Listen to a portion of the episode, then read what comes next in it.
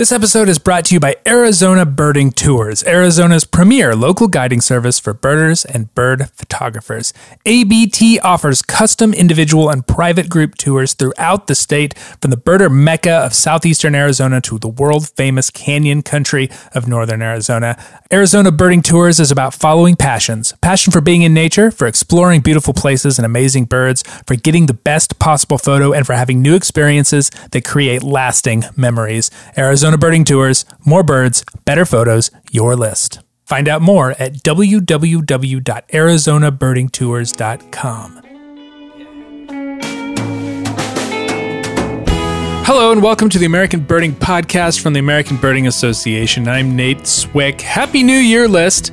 My first bird of 2024 was one of my neighborhood eastern bluebirds hawking emerging insects on the neighbor's lawn. A new first of the year for me. Hopefully, that will bring good tidings for 2024. And of course, our new bird of the year is here. We announced it this week. The 2024 ABA Bird of the Year is Golden Winged Warbler.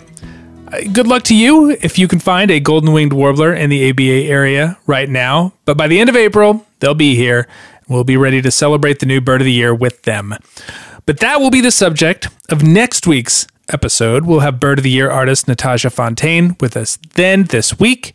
I'm happy to bring you a conversation that I had at the end of last year with three members of the American Ornithological Society's ad hoc English bird name committee about their recent recommendations to change eponymous English language bird names in the Americas. Those recommendations were accepted by the AOS Leadership Council back in November, a move that has been met with no shortage of discussion in the birding and ornithological world. I hope this conversation sheds needed light on a discussion that has been characterized recently by a lot of heat. It goes long, fair warning, so let's jump into the conversation with Irene Liu, Steve Hampton, and Alvaro Jaramillo after this week's Rare Birds. This is your Rare Bird focus for the end of December and the end of 2023. 2023 will go down as a pretty phenomenal rarity year with around 125 ish first records from 57 or so locations in the ABA area. Six of those were possible ABA area first records. Florida leads the way with nine, but New Jersey, New York, Pennsylvania, Texas, and West Virginia all had five new birds apiece. The first records rounding out the year include Maine's first hepatic tanager, the easternmost record of this southwestern species in the ABA area now.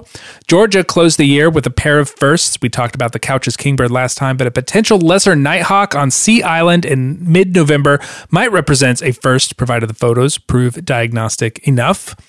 Vermont welcomed its long awaited first ash throated flycatcher to the state list at the end of the year based on an observation in Middlebury. And in New York, an apparent Allen's hummingbird at an undisclosed private location is a state first, such is the way of hummingbirds at personal feeders around the holidays.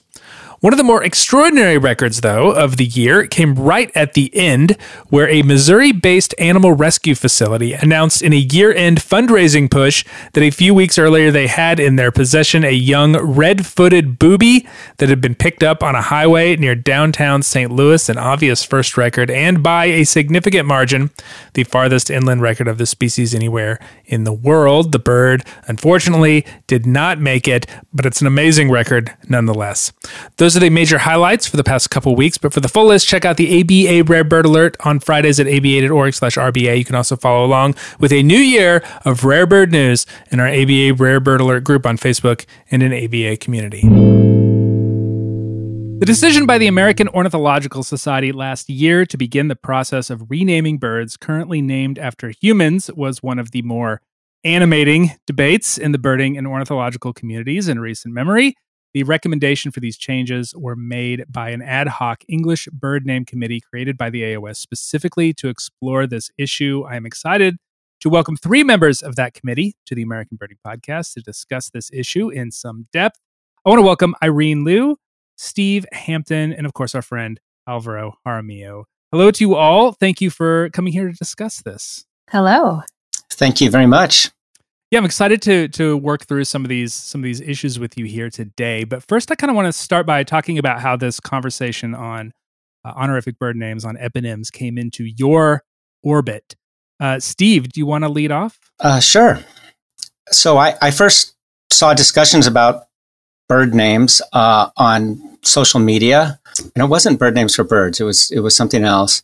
Um, and you know, as as I watched the conversation, I was immediately struck by the distinct demographic split in the reactions, uh, which have continued to this day.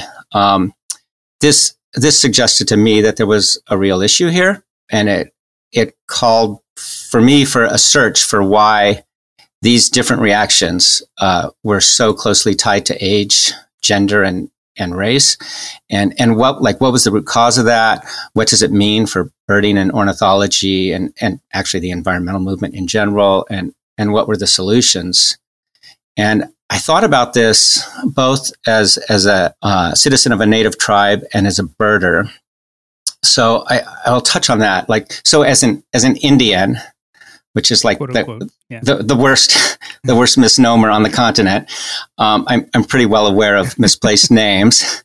Um, there's also like Navajo, Iroquois, Comanche, Nez Perce, Creek. I mean, none of these are, are real names, and, and they're not even close. And, and then, of course, Native kids grow up surrounded by uh, what we call Indian killer place names uh, every day. I can, you know, Amherst, DeSoto, Jackson. I I can walk from my house. I could go birding and walk past the um, Indian killer generals, uh, Kearny, Sheridan, Chick Grant, and Sherman, and they're all in a row. So it tells you they were named on purpose. But but I'm also aware that change is, is difficult. Um, and, and a great example is when the people of Utqiagvik voted to change their name from Barrow to Utqiagvik. Mm-hmm. Hundreds of people voted. It passed by five votes. It was very close. And the interesting thing was most of the young people wanted to go with the traditional name Utqiagvik. And uh, it was the elders that, that wanted to just keep Barrow. Hmm. Which is interesting, um, and you know, ch- changes seems more difficult for uh, people that have become used to a certain name. And of course, these names worm their way into our, you know, our books, our addresses, our, I mean, everything. So then as a birder, I was thinking about this issue and I'm certainly cognizant, right, of the diversity problem in birding, ornithology, and the environmental movement.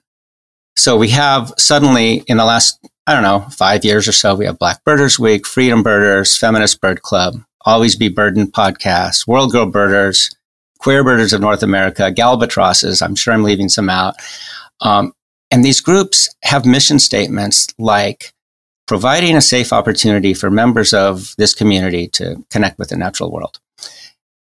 And that to me is like, why are these groups suddenly existing? Well, there's a reason, right? And, and, and part of that is a, is a failure of the traditional groups to be inclusive or for them to feel comfortable in those groups. So these are all like these are all soul searching questions for for the birding community. Um, so it was kind of with all that background that I that I started thinking about this. It's interesting that you mentioned Utqiagvik because that's that's a place that's important to birders as well. Like we've known about rarities uh, from Barrow from Utqiagvik for for years and years and years and years. And when it changed, um, I I knew nothing about the conversation that was going on up there. Uh, I remember thinking, oh, this is this is a hard one to to remember. But now it's second nature. It's not even a not even a worry. So it goes to show well, that you know even that is probably a pretty significant change. Certainly to people who are who are bird watchers and aware of what goes on there every fall. But uh, and now it's just second nature. And, and and based on the vote tally, they they went through the same conversation that the birding community is going through right yeah, now. Interesting. How about you, Irene? Yeah, sure.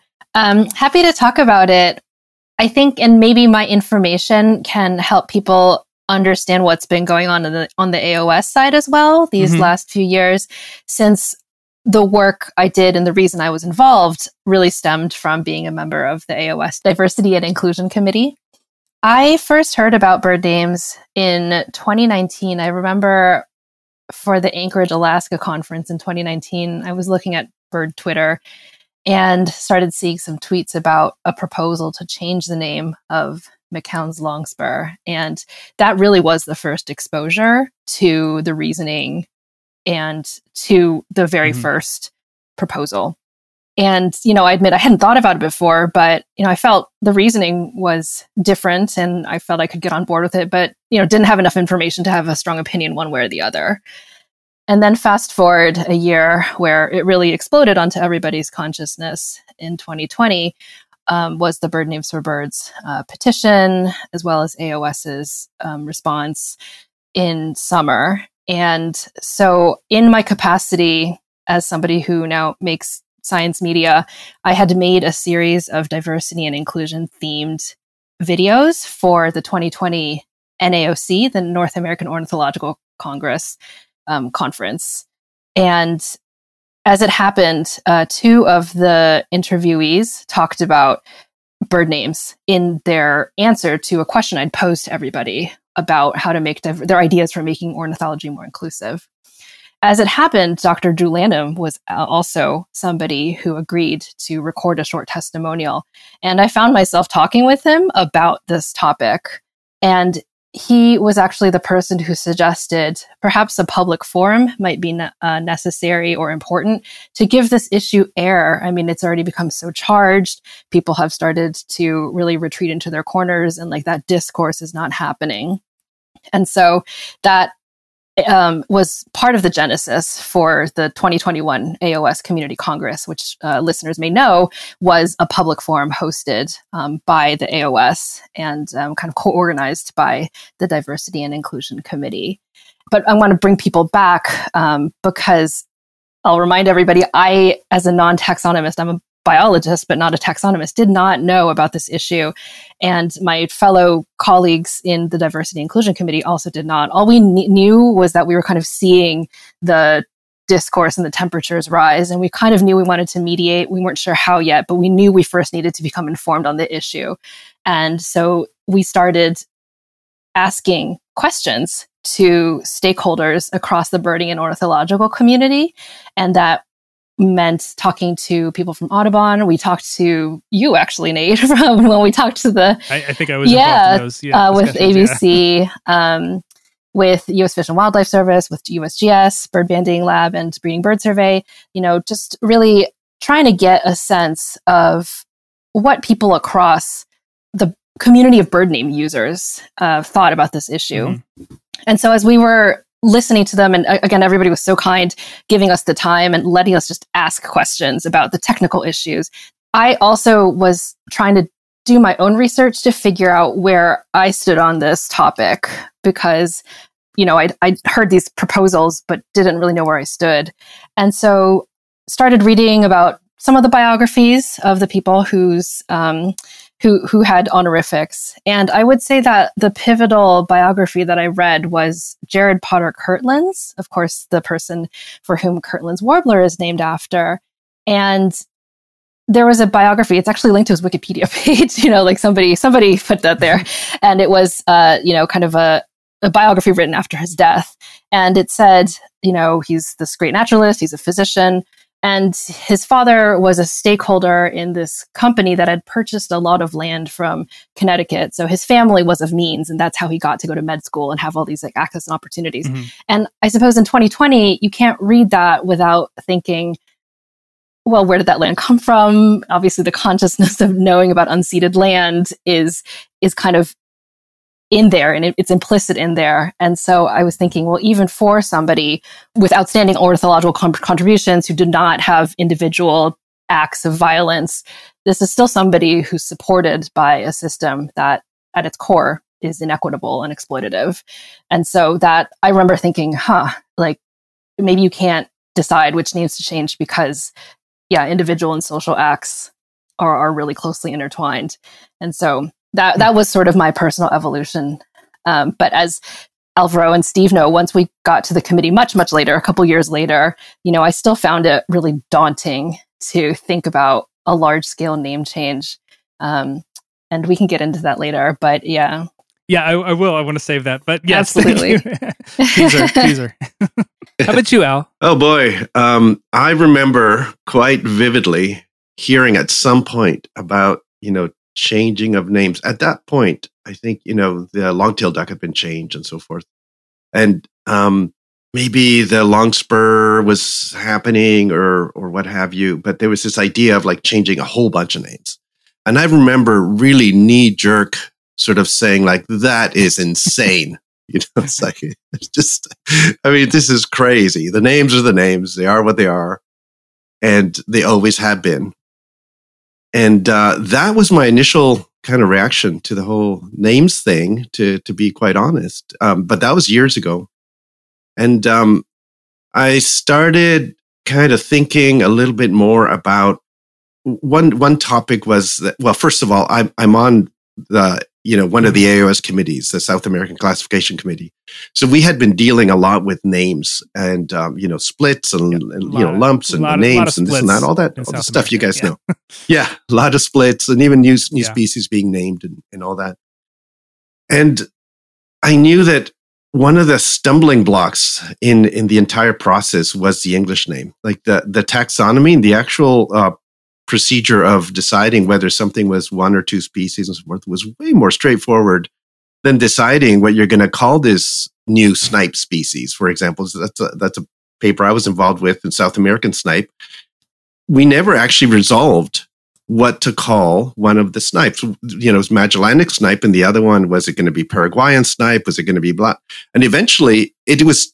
You know, others just said, uh, "We're done waiting for you guys. You know, we're just going to call it Pantanal snipe," which I just saw recently. You know, f- for real, the first time I'd ever seen it with the new name, which is interesting. So I kind of had this background, the names, and I and I thought, you know, there's stuff going on here that is cultural that is sort of beyond the the realm of what the scientists really kind of know about and and you know the politics of it all and it's also like a hindrance to to the actual process of doing the splits and you know the changes and so forth because the scientists are choosing the english names. And suddenly it all started kind of going hold on a second why do we even do this all in this manner first of all? And then I kind of uh, I got into this issue since I like seabirds of what does the name flesh-footed actually mean, and I wrote a proposal to change the name flesh-footed uh, shearwater to something else, just because it, if you sort of go through the name, flesh doesn't actually mean what we think it means. It doesn't mean meat, flesh mm-hmm. that is the same in everybody and you know many animals. Um, but it meant you know the color of a white person's skin so all of this started crystallizing. It's like there's something way bigger here that I haven't even taken the time to understand. And that's when I thought, you know, we need to sort of start working on some of these names. And, you know, that's when I started learning about some of these folks from the past who really had kind of troubling histories.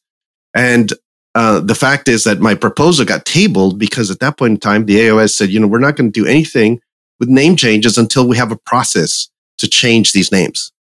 And then I was like, okay, well, who's doing this process? And at that point in time, sort of somebody said, do you want to be involved? Because you're part of the AOS, one of the AOS committees. And I'm like, I guess so. You know, I mean, and that's sort of how I came into it. And we will probably get, you know, as we talk about this. So I went from this knee jerk reaction to something's going on to why are the scientists doing all of this and not everybody else that's involved with birds? Yeah. Why are they not involved in it? To, oh boy, you know, I think we really do have to change all of these names as the easiest way to sort of get out of the politics and and all the mess that is naming a bird after a person. It's the in a way the cleanest way to do this. You know so that's that's kind of my journey sort of roughly. Yeah. But i I'd be honest i did not like this at the start. It's interesting that you bring up this weird marriage of taxonomy and names. In some ways that feels like they have to be sort of inextricably linked because if you're a taxonomist and you're making these decisions based on what is a species and what isn't you're splitting these the species then you need two new names. But in many ways taxonomists are not the best people for this because, as you rightly point out, Al, there are a lot of stakeholders here, not just the scientific community, but know, there's conservationists, there's government authorities, there's the whole bird watching world that uses these English common names as a currency. Um, it's it's wild. It's a little bit odd that yeah. and the and the scientists are part of the, the scientists are certainly part of it. Too. The stakeholders yeah. as well. But it's odd that that has been the only stakeholder that has sort of mattered for so long, and we've all just kind of gone along right. with it. Right. Yeah, and and I think one of the things that that I found troubling too in the post after sort of the you know the the November first announcement was that a lot of people were saying, you know, this is a really undemocratic thing that has just been done. You know, it's this uh, change that sort of came down from the top and so forth. And I'm thinking, oh, so decades of just you know ten, usually dudes, Yeah. not all, uh, around the table or or whatever, making up these names was somehow more democratic. I, I don't know. I don't think so. Yeah. And that that was part of the process too. It's like to try to make this more democratic. And I was shocked at the fact that the the critics sort of felt the other the other way. And I think maybe it's because they wanted a a, a one by one case scenario that each one could be talked about, and we can talk about how we we looked at that. hmm That that was that was perhaps the first. We thought that might be the way to go, hmm and, and we we you know we didn't in the end. for, for reasons that we may go into uh, here Right. briefly. But I, I do want to talk about all of your experiences on the committee themselves. What was it like being in the virtual room? Um, what was sort of the temperature of these of these discussions, um, and what were sort of the different viewpoints of the people were coming into this? Did was there a pretty diverse group of people, at least in terms of where they stood on this issue at the beginning of the talks? my experience was that for the first six months, uh, we we waffled around quite a bit. We didn't. We did not quickly divide up into any camps because I don't Meandered. think there were any camps at the beginning. I I don't think many of us knew where we ourselves stood. I personally had no idea what this committee was going to be able to do. I had no idea if the AOS would hmm accept our recommendations. I I had a lot of skepticism the whole time, and I had no idea that we would end up where we ended up. But we, we spent the first six months really um, treading water, feeling each other out, walking on eggshells, doing various activities like coming up with kind of a kind of a statement of mission or goals or vision or something. Uh, th- this is posted on our blog, and we were public about it. Um, Yeah. but and then we were trying to categorize birds into different boxes. Remember this, Al and Irene? It was, and and we Yeah. it was very Yeah. difficult.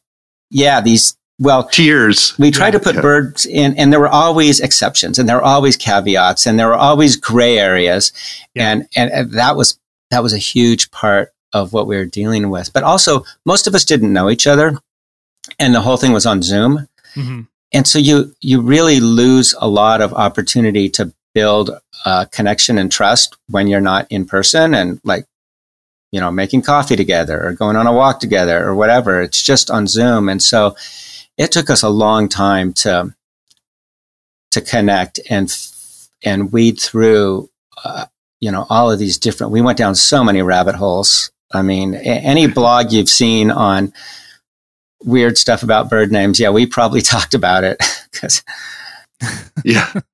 Yeah i mean I, I sometimes felt like looking back it, it was almost like the movie the breakfast club you know where this starts off and they're all the kids are all together looking at each other going who is this? What what's their deal? and what have you. And then they get more and more comfortable and by the end of it you know they're having a great time kind of getting things done. I think that's a little bit how how i i want to see it you know and and i was really taken like i thought it was great that there were varying opinions and, and nobody was ever really shut down you know i, I thought you know Yeah. that just sort of uh, people just listen and go okay you know you, you sort of took things in It sounded like there was a catalyst moment at some point, though, where the discussion started getting, uh, I, I don't know, for lack of a better word, real, or at least started getting more focused. Uh, sounds like. Uh, do Do you know what that moment was? Did you know it at the time that that moment was happening? Yeah, I would say there was for me one early moment earlier in the middle of that first six months of sort of circling and us being a cerebral, risk averse bunch, not wanting to offend anybody. you know? um, and then I would say there was a moment where we did kind of ask everybody what okay, what are your personal opinions about this? Like, where where is your where are you heading right now? Um, but the, mm-hmm. something that mm-hmm. happened about a f- couple months after we started meeting was that we actually consulted with the Entomological Society of America. Oh, that's right, because they were doing a similar process. Yeah, their um, Better Common Names pros- project, and they had already changed mm-hmm. uh, gypsy moth to spongy moth, as well as Asian giant hornet popularly known as murder hornet, to northern giant hornet. Whether or not that's better or worse, I suppose, is up in the air. um, and uh, so we spoke with the communications manager and just asked him, what was it like for you? I mean, lots of taxonomic societies are dealing with this. And so right.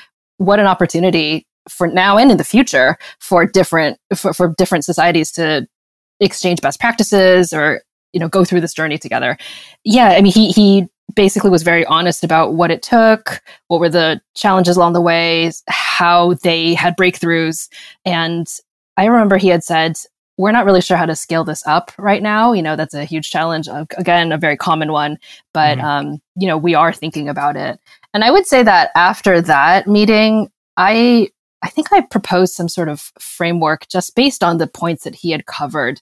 And again, it wasn't fully fleshed out for months, but it for me at least, gave me a toehold into okay, what are the considerations that need to be brought in here? And then and then a couple months later, I do think that we just had a meeting where views maybe started crystallizing into we're we're not really seeing that there has ever been a conversation where we can accurately draw a line and mm-hmm. define a scope of names to change if it's not going to be all names. Right and that that seemed to be the big issue that a lot of uh, opponents took issue with. It was, you know, that this is going to be all the names, all the eponyms were proposed or recommended to be changed. This is even the ones that are quote unquote good for whatever that means, and of course, it means different things to different people, and that's part of the problem. Um, so where how do you get there? We we reached a lot of dead ends. I imagine so on on alternative routes, and and we wanted yeah we wanted a process. We wanted this to be also an opportunity to excite and educate the public about birds. So we wanted the conversation mm-hmm. to be, I mean, so one thing that came out of the entomology society meeting is that they, for, oh gosh, almost hundred years, they have been, they've been seeking public input in names. Um, I think just among their society members, yeah. but still, um, that that was a standard process for them. And so we wanted to involve the public in a conversation about birds and learning about birds, uh, not a debate about humans. Yeah, fair enough. Yeah, I'll also say, and I totally understand the reaction for people who might be seeing the announcement and feeling surprise or confusion because the charge was originally talking about a process to address harmful and exclusionary names. And mm-hmm. it makes total sense if you're thinking, well, okay, Scott, Townsend, of course, those are nobody's going to debate that, but why are we getting rid of Wilson and Steller and other other names?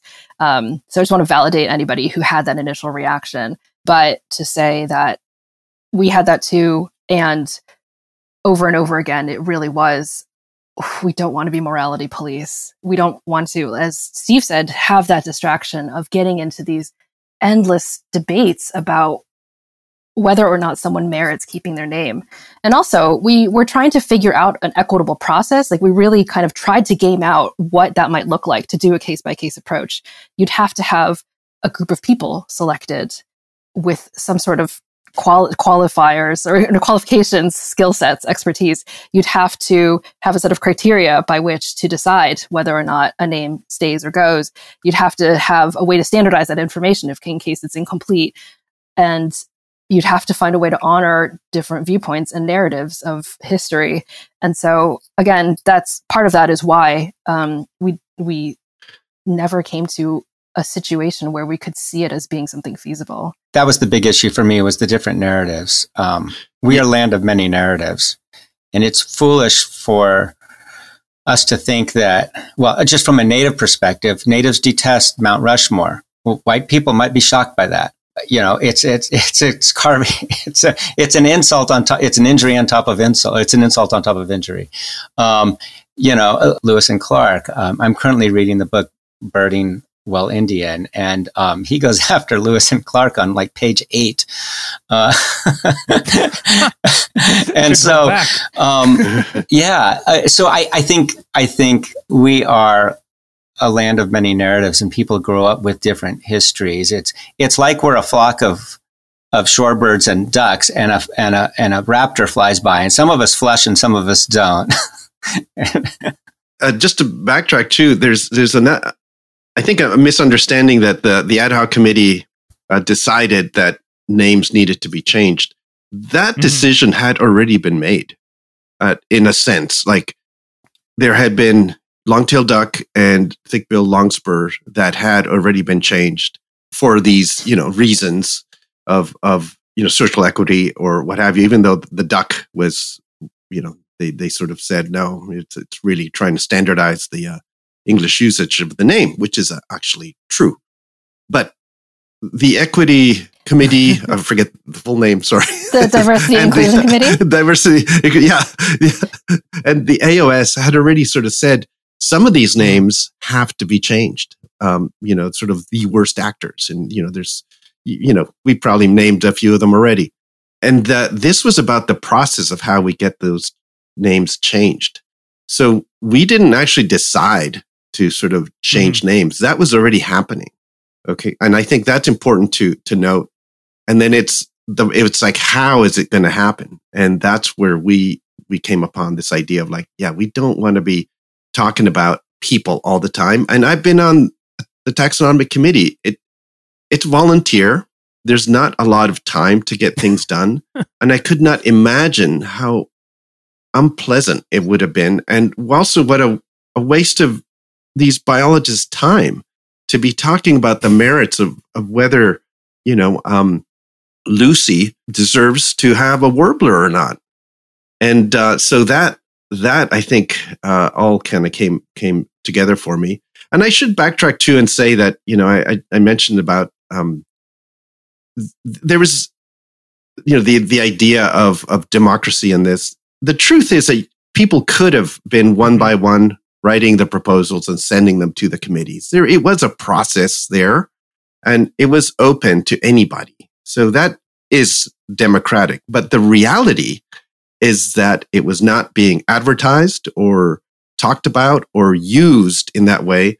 And the sort of the, the, the problem in, in the user group was growing, growing, growing in, in, in their concern, right? Yeah. Faster than the solutions were coming. So that's why something had to be done. And, and we had to come up with a process. And this is what the ad hoc committee was really about. And I was frankly amazed once things sort of started rolling that not only the idea that we, we shouldn't be talking about these folks, we should be talking about the birds happened, you know, sort of, we all, most of us, I think, agreed on that. And also that to make a separate committee was a big deal too just to deal with English, English names so that it could be separate from the taxonomic committee and, and work with the public, with mm. all of the stakeholders that are actually going to want to be present. I think that those were two big deal things. Uh, and once we got to there, we were like, wow, you know, this, this is kind of potentially really cool. Yeah. Um, but painful because I like some of these names, you know, I've grown up with them and I, I can't even I mean, I I still have been trying to think of a really good name for Cooper's Hawk, and I can't come up with one. one. You know, it's good. that's going to be one of the the ones. Uh, and I, it's it's not like this is not going to be difficult. It's it's difficult, but I think we're doing sort of the hard work today for folks in the future to not have to deal with all of this essential human yeah.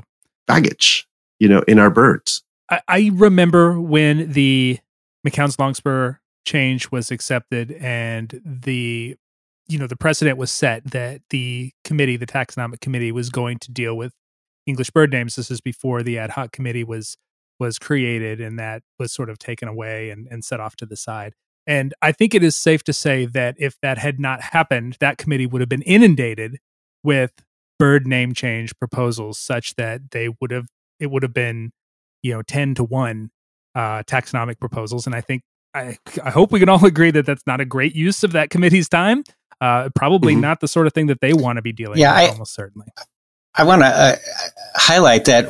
Yeah. One of when we made three recommendations. Um, one was to change those bird names mm-hmm. that is getting all the all the attention. But our our other two recommendations were to have a separate committee that is not trained, not necessarily trained in taxonomy, but also trained in public education, outreach, things like that, to handle English bird names only. And then the third recommendation was to involve a public process. And so that that part, um, and and I know that the AOS was excited about those recommendations. Um, this will be the first time in history that English bird names are chosen uh, involving a public process, mm-hmm. Um, chosen by a committee specifically for them. It also the English Bird Names Committee. We recommended that they have have um, term limits and be externally appointed. So that's not the case right now. Um, so th- these are all new things, and that they're, they're very, I think they're very exciting. Yeah, and certainly have that taxonomic expertise represented, but also maybe be able to capture, like we've been talking about, that breadth of the community that uses English bird names, which it bears reminding is more prevalent mm-hmm compared to other fields of natural history, for example. We talked about even including, you know, artists, poets, you know, getting Absolutely. a really transdisciplinary swath of people who might think about names in different ways. And just one last thing about the spirit of the three recommendations together, I think it's important to remember that the changing of names was never the end itself. It was always a means to an end, which was to increase belonging and welcoming and participation in ornithology and mm-hmm. birding with an aim of helping bird conservation outlooks. Those that path goes together and that's why involving the public is critical to a avoiding performative changes, mm-hmm. arbitrary changes, um, and achieving those goals of of having more people notice, fall yeah. in love with, engage with, understand birds and their natural world. The AOS represents the Americas, the entire hemisphere. What does it mean for birders and ornithologists outside the US and Canada? What is the the mindset on these names in those places? Al, you might be the best suited to handle that question, but you know, a couple things at least seem sort of relevant to me. One, uh, there's no official list of Spanish names, so those names are all over the place. And uh, two, there are relatively few. Yeah, yeah, yeah. It's it's it's it's fun, but it's also intimidating. Uh, and two, there are you know relatively few honorific names for birds in Latin America, even on the bird continent. So the impact is felt a little bit less. But how, what does it mean for for that part of the AOS as well? Well, I, I think it's a it's a complicated question because these are English names, yeah. right? So yeah, so right. it's not the scientific name, it's not the Spanish names, and the Spanish names are are um all over the place because every country has its own specific culturally relevant names. And mm-hmm. that's why I think, as I said, as they should be, because I don't think you want to be telling Argentinians to call their rufous collared sparrow like the Ecuadorians do, which would make no sense to them. Like their name is their name. So mm-hmm. that I think in that respect, when you start thinking, okay, it's, it's about your own culture, what, what you call these birds, then I think it validates the fact that as North Americans, you know, north of Mexico, uh, you know, sort of Canada, the US, having culturally relevant names that are are appropriate for our, you know, concerns as people of these countries is is valid and we can think of those separate from how the Europeans think of the English names or the Australians and so forth. Like there is a release uh, from standardization of English names, which I think in a it's sort of like Esperanto. It it's wonderful as a concept of like if we could all speak this one language uh, and you know we would have harmony all over the all world. The problems would be solved. all the problems would be solved. um, yet it ignores the fact that you have your own language because it's the language you grew up with. That's your culturally, you know, relevant language or languages if you have multiples. So, you know, I, I think that it, it's complicated when you start thinking about that, but this is, these are English names. And I think for the most mm-hmm. part, very few South Americans or people in, you know, sort of Mesoamerica use English names other than bird tour leaders uh, for the most part. Uh, and they may see, oh, okay, this is sort of a, the hassle. And some of the scientists might be, you know, really comfortable with the English names. And one of the reasons that English has predominated is because they have been standardized. But, mm-hmm. um, you know, the idea of, of, of standardization and, um, you know, of, of continuity of names that is, that's being broken now is, is, is a valid concern. But I think there's benefits to this too, right? That we do have, you know, to sort of look at what we want to call our birds and what our means depends on where you live and what, what your, your place. So I don't want to tell Guyanans, you know, who's, you know, what their English names should be right now at this point in time without their input, right? Or people from Trinidad and Tobago and, you know, that that's that's an interesting you know concept to sort of start thinking about. But for the for the most part, I think uh, we were going into the you know should all of the AOS, including South American names, be changed, and we we really uh, at that point said I think overall over time that should be done, but there has to be a different process to to deal mm-hmm. with with South America and Latin America. Yeah. Our, so our, our recommendation on on that was it was a separate tier to be addressed later, mm-hmm. yeah. and it should be addressed by, uh, you know, a, a, different English bird names committee, essentially one one that's that's from that from those regions, even though even though they don't speak English. as their yeah, primary that's language. the part that's yeah, it's it's yeah. a good point of clarification. and uh, people in the media, when they've been talking to us, have been a little bit confused by the differences in the recommendations. Yeah, versus the uh, commitment by that. AOS, and I can understand why AOS dis- is uh, made a separate distinction. So our recommendations just went down the North American and South American classification committees lists and pulled out the apostrophe s's except mm-hmm. for Chuck's Will's Widows. yeah, that's the one, the, the, the, exception that proves the rule. and yeah. um, so, in kind of a more abstract way, we covered all of those names. But absolutely, as Alvaro was saying, you know, you don't want to accidentally, inadvertently violate your own DEIJ principles by mm-hmm. having these unilateral decisions. And so AOS uh, decided to say, let's focus on the 70 to 80 species that are prevalent in the US and Canada first. And mm-hmm. all of the ones outside, absolutely, we need close coordination, collaboration, communication with the stewards of those species. Um, I will say that I, I, know that there also has been some confusion about the exact list of species. That's why it's 70 to 80. Um, mm-hmm. And so, yeah, we've had some confusion about whether Baltimore Oriole, for example, is on this. Oh, it's right, not. Yeah. Uh, Zenaida Dove, yes, it is. you know, so um, I'm expecting that AOS will publish that list just to reduce con- confusion that's happened. Yeah, yeah. And and I should I should point that I you know I really liked the the cleanliness of sort of saying let's just deal with the apostrophe s names. So Blackburnian and Zenaida Dove and what was the uh, other Montezuma, one? Montezuma um, quail.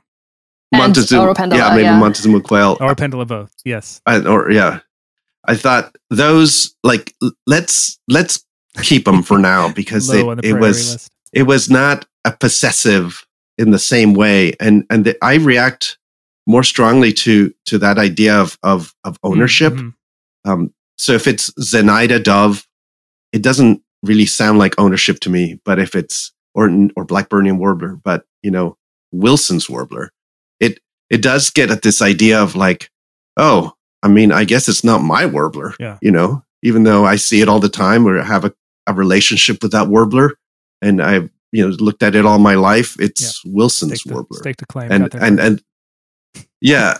And it's like, it's like putting yeah. the flag on, on, on the bird, bird you know, w- which I think uh, I've got less and less comfortable with that whole idea over the years. Like, why do we do this? And ego, you know, and, and why do we name things for others? Ego. Why do we want things named for ourselves? Ego. And I think, you know, uh, let's get rid of the, or minimize the ego in birding too. That would be awesome. I mean, yeah. and, and let's be fair to Wilson here. He, he called it the, what, the, the black cap green flycatcher. Yeah. He didn't even have so, um, yeah. yeah. And, you know, it, I mean, one thing I'd, I'd like to add is that it, it, it was not just an issue of there were some bad actors and it was just easier to include everyone. I mean, it's not a throwing the baby out with the bathwater thing. It, it was far more complicated than that. First of all, there were a lot of gray areas, like people who were soldier scientists involved in probably nefarious activities who we know nothing about, mm-hmm. um, except we know where they were in time and place. Um, but then there's also this whole issue of yes, should nature be named after people? The, the the the concept of possession of name it and claim it. This all did happen largely in the U.S. in a certain time and place, which was in the American West in the mid 1800s. Very few honorific bird names on the East Coast um, because those were all in the 1700s. And then you know, there's other issues like when I was an eight year old birder, I remember seeing you know, Anna, Grace, Lucy, thinking, oh, yeah, well, I mean, that just sent a message to me as an eight year old boy that it was clear to me that the, that the, that the other ones were all men and being, being honored in a, in a professional, respectful way with their last name. And these women were just being, well, like secretaries with their first name or something. I mean, it, it was very much that connotation. As an eight year old, that's how I took it except for Lady Amherst. That, that I didn't know that one. More, you know, that's a little, yeah, that's a, yeah, that's a Lady Amherst pheasant. You know, that's really serious. So there were there were all kinds of issues. Yeah, there has been a fair bit of opposition to this announcement, as to be expected for such a such a large change. I want to give you the opportunity to kind of address some of the, I want to say, uh, reasonable opposition to this uh, to these recommendations, and I hope that you will indulge me. Uh, I've got a couple of them, and you feel free to jump in at whatever um, uh, whatever you like. So the first one, uh, stability. What does this mean for old bird books, old scientific papers? How are people going to be able to keep track of bird names if the names don't stay the same?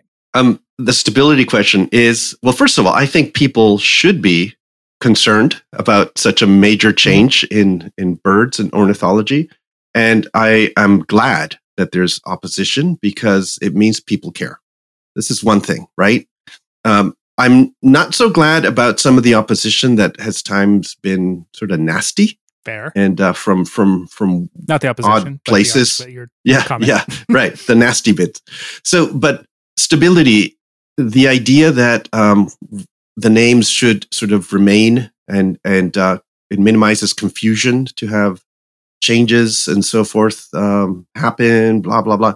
It's it's a real thing, right? Uh, but we do have in today's world the internet for one thing, and we have the old system of of scientific names that is really goes through sets of rules of st- stable that we can look up, we can look and see who is what, and also those changes can be mentioned in Wikipedia mm-hmm. pages, in uh, the you know eBird Birds of the World, to minimize confusion, so that when you have your field guide, and even the field guide could have you know maybe for a few years the old name there, or somebody even suggested a little space. I don't field, new field guides just sort of write, write down like yeah. I, I, you know I learned this is so. right. I learned this. This was Cooper's hawk, but this is this is a real real um, issue but we do have ways around it to minimize the pain uh, in today's world. I think partially be, because we have everything online where you can just look up and go, well, this name doesn't sound, you know, sound quite right. I mean,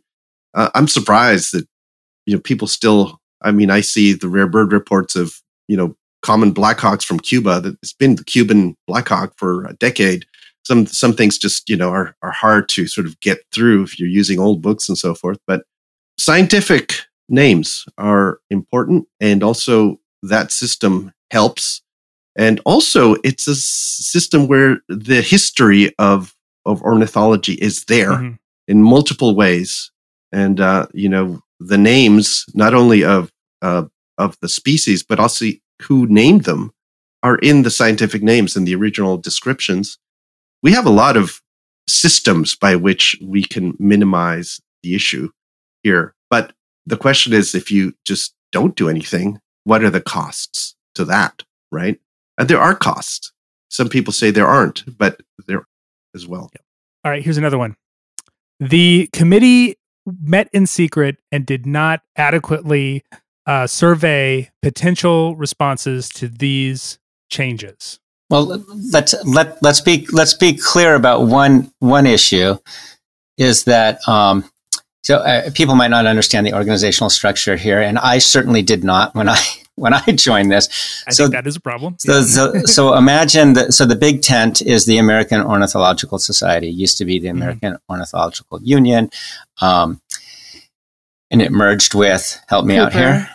Cooper. Cooper. Okay, Cooper. and um, and so that covers North and South America, and so it has it has lots of committees, I assume, but the two I know are the taxonomy committees that do the lumps and the splits. With there's the North American Checklist Committee and the South American Checklist Committee, sometimes called the NACC or the SACC. Those are the people that do the lumps and the splits, the taxonomists, who have also, oh, oh, oh, since at least since 1954, inherited English. the responsibility to do English bird names as well. It was all it was all scientific until the, all all science. I mean, the scientific names in all natural history is is the official name, and not and as Irene mentioned, a, a lot of a lot of nat- the majority of natural history don't have official English names. it's just colloquial names. And then our committee was appointed by the AOS Council, which is a, a I don't know, it's a it, the AOS Council is like 30 people. It's a big council. Um, and they appointed our committee to do one task. That's why we're called an ad hoc committee and we're we're officially done now there were actually two members of the AOS Council on our committee. There were uh, uh, there was a member of the uh, North American Tax uh, Class of, uh, Checklist Committee on on our committee. There was a member of there were a current member and a past member, Alvaro. Oh no, Alvaro is the current member. I'm current. Daniel yeah. is the past member yeah. of the South South American Committee on our committee.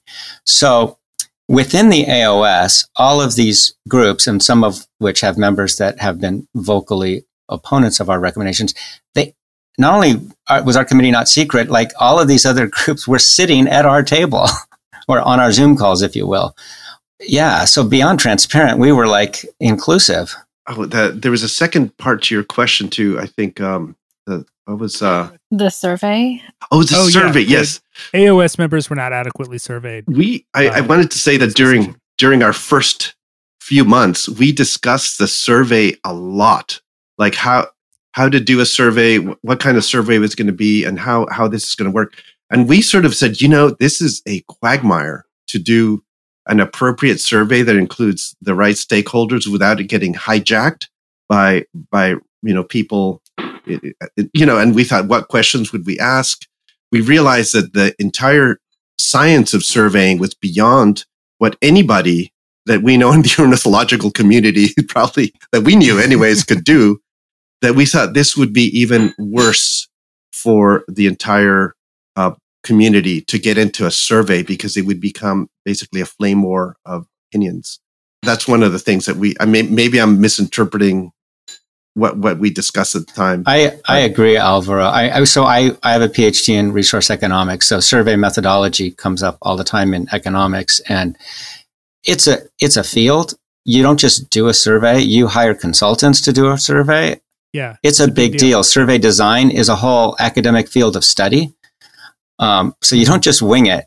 Um, we had a budget of zero, and and and and and and so besides like i mean I, I, gosh i mean i'm familiar with economic surveys that cost seven million dollars to implement and and even those surveys there, there's one thing true about all surveys is that no one accepts the results so yeah so we we spent quite a bit of time on this and ended up concluding that this was not really going to um, lead to any progress you're never going to get all the shareholders. And oh, and furthermore, our our thing is equity and inclusion. So you don't decide marginalization issues by majority vote, right? I mean, mm-hmm. what if what if 20% or 30% of the people you know felt that, that that this was wrong? I mean, you know, it, then that's a if you're an organization like the AOS, well then that's a significant issue. But like, so what's our threshold? How would we interpret results? Yeah, mm-hmm. exactly. The questions of how to do it. And then more importantly, what would we do once we had the results and also were they trustworthy? Always dogged us. Um, I, I do want to say I, I, totally hear and honor the wish for a magic bullet of knowing exactly the landscape, that snapshot, you know, um, of addressing criticisms of loud voices in the room um, where others may be hearing voices from people who feel a different way. Um, but with everything Alvaro and Steve said about the all of the questions that have to be resolved in carrying out a confidence inspiring survey um, and then figuring out exactly like is it going to guide our recommendations? Maybe it might not. Then that was yeah. the kind of decision that we made um, that again we recognize the use and the promise of it but there really wasn't a way to get there. So we wrote that in our recommendations too. People have sort of said there's this is a vocal minority that's sort of hijacking everything. We we don't think it's a minority mm-hmm. um, or you know, I think there's a lot of people, but like Steve said earlier, it divides up into demographic uh, fairly predictably groups. Yeah. I do think that there, the people who who don't um, see that this is useful for the future of birds and birding have, I guess, have no no reason to to be concerned about the names, perhaps, and they're just comfortable with things and so forth, and that's fine, you know. Um, but to to then go and say to other people, you know, you shouldn't worry about this. Mm-hmm. It's it, it's not a big deal. That is, I find that problematic. You know, I mean, I I read Steve's um, um summary of how he thinks uh, of Scott, and it it really hits home. You know, when you have a person who says, "I cannot look at that bird." And not think about the history of First Nations people in this in this country, um, without having it sort of feel like a gut punch. And I'm thinking that even if it's a few hundred people that feel that way, what's the point of of maintaining this name if it's if it's not great for the bird for the people watching the bird? And in fact we could come up with a name that in the future nobody would see the association uh, with with with that person and have just a, a beautiful name for a beautiful bird where it doesn't make anybody feel bad about it you know? Just thinking just think about it that way, and and uh, it starts getting a little easier to to to assess what's going on. But it does hurt if you've if you, you've also change is difficult. You know, it's going to take a long time for me to stop saying "coop" when a Cooper's hawk flies by.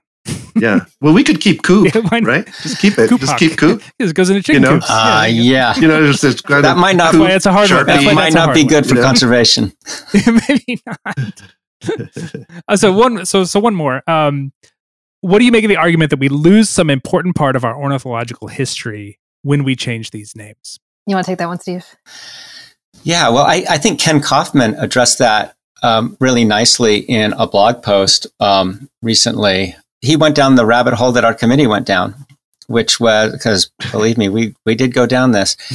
Um, there seems to be this assumption that all of these names represent the kind of the, the founding fathers, at least of European understanding of, of, of our birds. And that's, that's really not true at all. It's a really poor representation. Um, bird names are not good teachers of history, is the is the short story here. Um, there's lots of great ornithologists that are missed in bird names, especially ones from the late 1700s. Um, Coues, one of the founders of the American Ornithological Union, is is not honored. Well, he used to be when I was a kid, Coues flycatcher. I don't know why they changed that, but um, and then well, Greater Pewee is a better descriptor of the bird. Yeah, so it is. it is. It is better.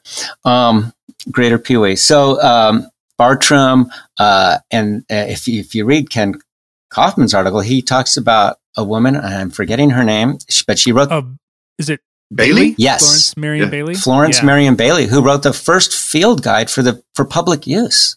I mean, talk yeah. about a contribution. Um, so these people are not remembered. And then a lot of the people that we do have birds named after were scarcely ornithologists at all. There's there's uh, pu- book publishers and friends and you know daughters of uh, potential publishers of you know people were trying to market their product here. Mm. Um, especially Audubon, uh, naming birds after random potential collaborators. And so it, it's really quite a hodgepodge. And it's not, uh, if you want to learn ornithological history, I don't recommend the current bird names as your guide. I, one of the things too that I, I, I think there's a lot of history that remains in in the birds that are completely separate from people, which are, you know, we we sometimes don't even understand. Like, have you ever thought about purple finch doesn't look purple? but with the time that it was named purpureus, what purple was was a raspberry color, and we've shifted huh. what we call purple over time so now the bird doesn't look purple, but in the time that it was named, it was actually We've got the right Finch color. Yeah, yeah, yeah, and right, that's right. So it's like you know, there's a lot of rabbit holes of interesting concepts that you can go to. I mean, those who've never seen the ring on the neck of the duck might might actually once they see it go like, that is sort of a cool little feature. I I admit the ring on the bill really shines, but but it's it's it's like a hidden gem when you actually see the brown neck on the on the duck that you so there there's plenty of like oddball stuff that's that that is there that doesn't have to do with people mm-hmm. um, there's a lot of fun stuff that remains in in the english names and hopefully we'll make up new fun stuff to actually think about and tell us about the birds and they don't all have have to be descriptive names you know they can be something altogether different. And also, I would love for more birds to be named after their song, oh, for vocalizations. Sure. Yeah. So that would be that'd be great too. This is a huge opportunity to make amazing names, and uh, not enough is being talked about. Just the can you imagine just being given a whole new set of like paints and Crayola and paper to just do art yeah. for you know for a little kid, and you're like, woo! It's that's kind of the, what I, I feel like a lot of birders have, have gotten that, that sort of, wow, look at this. We have something amazing ahead of us. And it would be nice for, for folks to sort of realize that that's there for them to take part in, mm-hmm. right? Every one of the people who's like involved with birds can actually go, you know what? I'm going to be keeping up with this and maybe I'm going to give some opinions on this as it moves forward. And that's uh, fantastic. It's new. I want to echo that. Um, the worst argument I saw against changing the bird names was that there's we don't have enough words to describe these birds, so we need to use human names. and I thought, are you kidding me?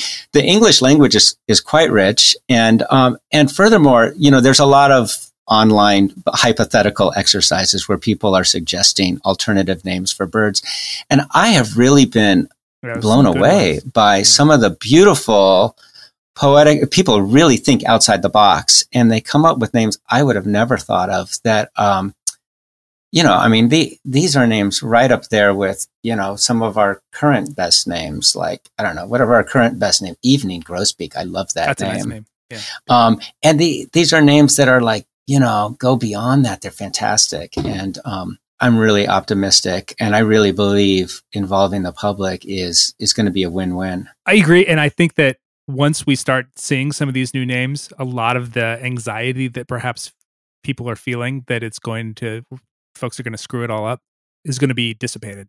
And we're hoping that a lot of the logistical issues that come with all new processes getting ironed out will be addressed in the pilot process that we know is coming down the road. That was my next question. Um, it, what is the plan from here? Is there a timeline? Are we actively working on the next steps? Well, our committee is finished, but yeah, our committee's done. I know, but but Irene might know more than than I know. Yeah, actually, when the committee finished working, I sent around on Slack the finishing you know, the end of Ocean's Eleven where everyone's outside the Bellagio staring and Clair yeah, de Lune is playing and we all go. yeah. um, yes. In this case, it's because it was uh, because of the Breakfast Club. It's it's Simple Minds. oh, that's Whoa! Look at you. Oh. Yeah, there you go. Yeah. Call back. Call back. so my knowledge is that AOS leadership is really hard at work on what we've recommended that they do and what they've committed to do. Um, so I just want to be clear that we're not in the room anymore, but my understanding is mm-hmm. they are working on putting together an equitable, inclusive process to put together a committee and to set up the infrastructure for how this committee might work to interface with the public. Um, because what we recommended was is going to be quite involved in terms of a mm-hmm. way to solicit public input, obviously monitor that input, upvote names, you know, solicit other information that people might have about a certain species, communicate that information back, you know, like having this two way channel. Um, Mm-hmm. So I haven't heard anything about what's going on. Um, definitely have heard from enthusiastic people contacting me or us to say, how can I be involved in the committee? So that has been really energizing.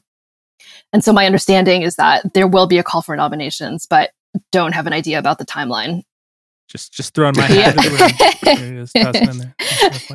no. if you need someone to do outreach, I'm happy to service. so yeah, they're proceeding cautiously, but I'm hoping to hear something um, in the new year but yeah, you know, we're scientists. It's going to be slow. yeah. Yeah. Maybe some of the people who are focusing on this being such a drastic change so close should remember that this is a process undertaken by scientists and that it's going to be a certain amount of uh, administrative, bra- the brakes are on. Or just, or just discussing things for a long time, you know, things, just discussing, discussing things, things, making sure right. things are yeah. good. Sure. Yeah. Yeah. If anybody is interested in reading more about our justifications, we worked really hard mm-hmm. to include a lot of detail, bringing people along and hopefully reflecting the amount of thought that the committee had in discussing things among themselves as well as committing things to mm-hmm. paper. So I don't know if in the show notes you might want to link to the recommendations. I'll definitely link to the yeah. yeah. well, I think the recommendations are really well done, and I was for one, I don't know what I expected. I think I didn't know what to expect. And so I was pleasantly surprised to see with the recommendations when they came out and how much obvious thought and care had gone into, you know, trying to cover all eventualities and all, you know, head off any potential complaints about the process being, you know, fixed or whatever. I, th- I thought it was yeah. really well done. Well, you know, the the final result, I mean the the final version of that of our document, especially pages 11 through 19, which is the justification section, mm-hmm. um, if you put the link up there. That final document was shaped by considerable back and forth at the end with mm-hmm. the um, NACC, the SACC, and the AOS Council, mm-hmm. uh, because they they did get preliminary looks at at early drafts, and and that final draft is is is a result of that back and forth. Mm-hmm. Yeah, and also we we uh, sent out a set of recommendations to the council, right? And that's mm-hmm. what you can read there. But the council then we didn't know what was going to happen. We had no idea, you know, if, if they were going to say, "Oh, we'll take we'll take pages eleven through twelve, but nothing else," or or you know, we're mm-hmm. we're going to do this, but not that. The fact that they accepted the whole set of recommendations was I thought I, I was I, I did not expect that myself. Maybe some others did on the on, on our committee, but I also think it's because we did hash through so many things, and eventually, you know, the, the particularly the work that Irene and Steve did to to crystallize some of these all these you know conversations in here. I think people could read that we had actually gone through a lot of this. This was not a quick, hey, we got a solution. Here it is. But it was it was a lot of conversation, and it and I think, um, like I said, like we've said here, it's like read read the document, and you'll you'll get a sense for that. And so I was quite surprised. I'm going to say myself.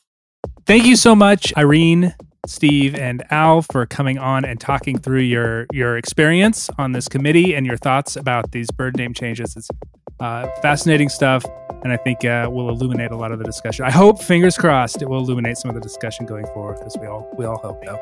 Um, thank you again for your work on the committee. Thank you again for the conversation. Thank you. Thank you. Thank you.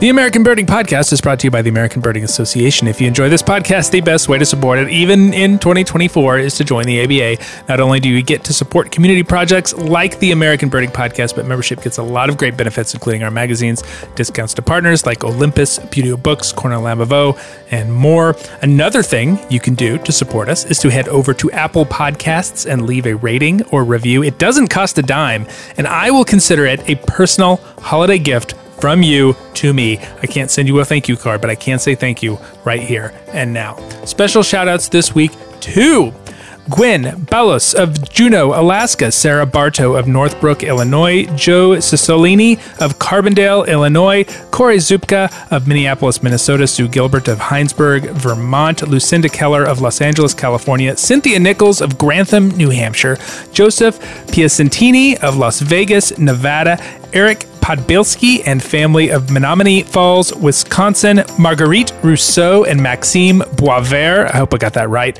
of Leclercville, Quebec, Danielle Schoenfeld of St. Louis, Missouri, Peter Stronach of Boat of Garten, Scotland, I think, and Mary Sturdivant of Springfield, Missouri, all of whom recently joined the ABA and noted this podcast as a reason for doing so. Thank you so much to all of you. Happy holidays. Welcome to the ABA in the new year.